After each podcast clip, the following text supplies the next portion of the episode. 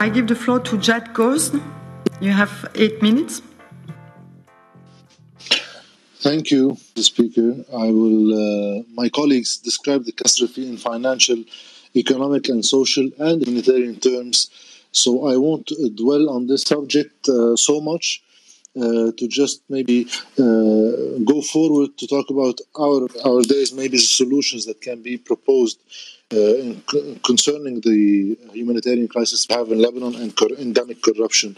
So I wrote down some material just to try to stick up to the eight minutes that you gave us. So uh, it's no news the situation that we described maybe in Lebanon, uh, but what's even more cruel then this crisis we are living in is the management of this crisis by the confessional ruling political parties.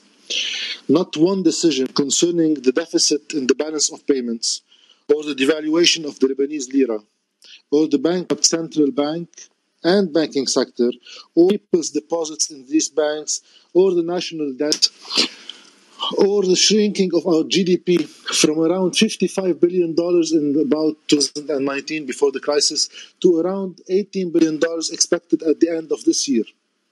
Not even a capital control law has been passed two years after the banks enforced an illegal and discretionary capital control on money, while billions of dollars belonging to people in circles of power were transferred out of country multiplying the losses of those still held hostage. One year and 10 months since the beginning of the crisis, and 11 months since the huge explosion of the Beirut port, and the golden rule of our civil war inherited political system has not been breached yet. Impunity in the name of confessionalism. But the truth is that all that I have described and are mere symptoms to an older original sin that our political system was built on, which is this transformation of the 15 year old warlords of the confessional militias that massacred each other between 1975 and 1990 to statesmen of the peace era. The price was eroding the government as the center of decision making and transforming it into a place where they share states' positions, assets, services to be distributed to their constituents in return of political political loyalty. That's why electricity shortages, shortages that we're living nowadays are not mere uh, product of the crisis, but date back to 1997. And our last train station worked till 1991. Since 1991, we don't have any efficient public transportation sector.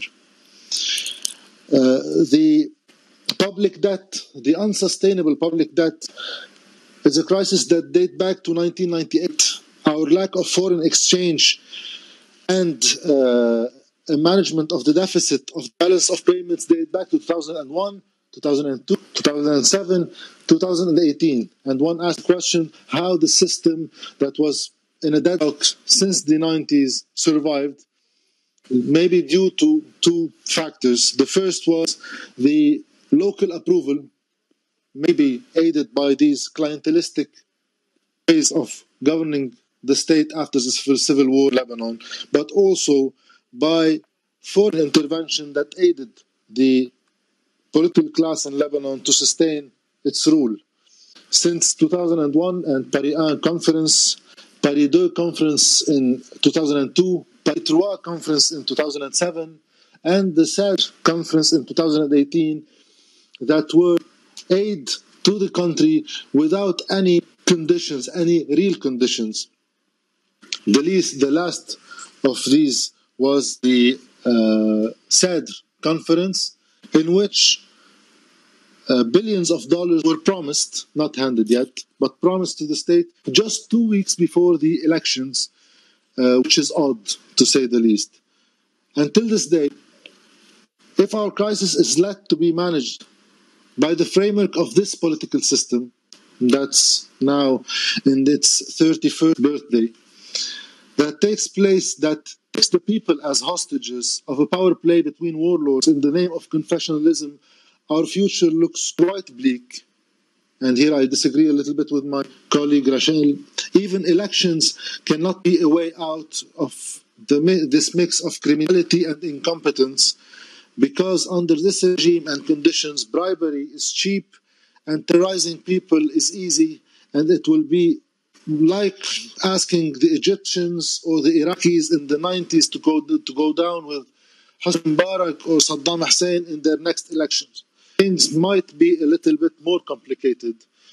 I believe after 31 years of this political system, something has to change from within in the, in the Lebanese population's view to their uh, ruling class, and that began in 2019 and the demonstrations that happened, but also from without uh, by knowing that sanctions and aid to Lebanon should be conditioned on a government, not on forming any government and not on holding any elections, because these can be used as lifelines to this political class as they did in 2001, 2, 7, and 18, but on a government leading a trans- transitional phase from a confessional system to a, uh, of mutual vetoes to a post-confessional state, a secular state, that can get the state out of the stronghold, the pseudo of pseudo-feudal warlords to turn into a center of decision making, to be an inter- interlocutor to the IMF, to the European Union, and to anybody uh, in the world. Thank you. Thank you, Jad.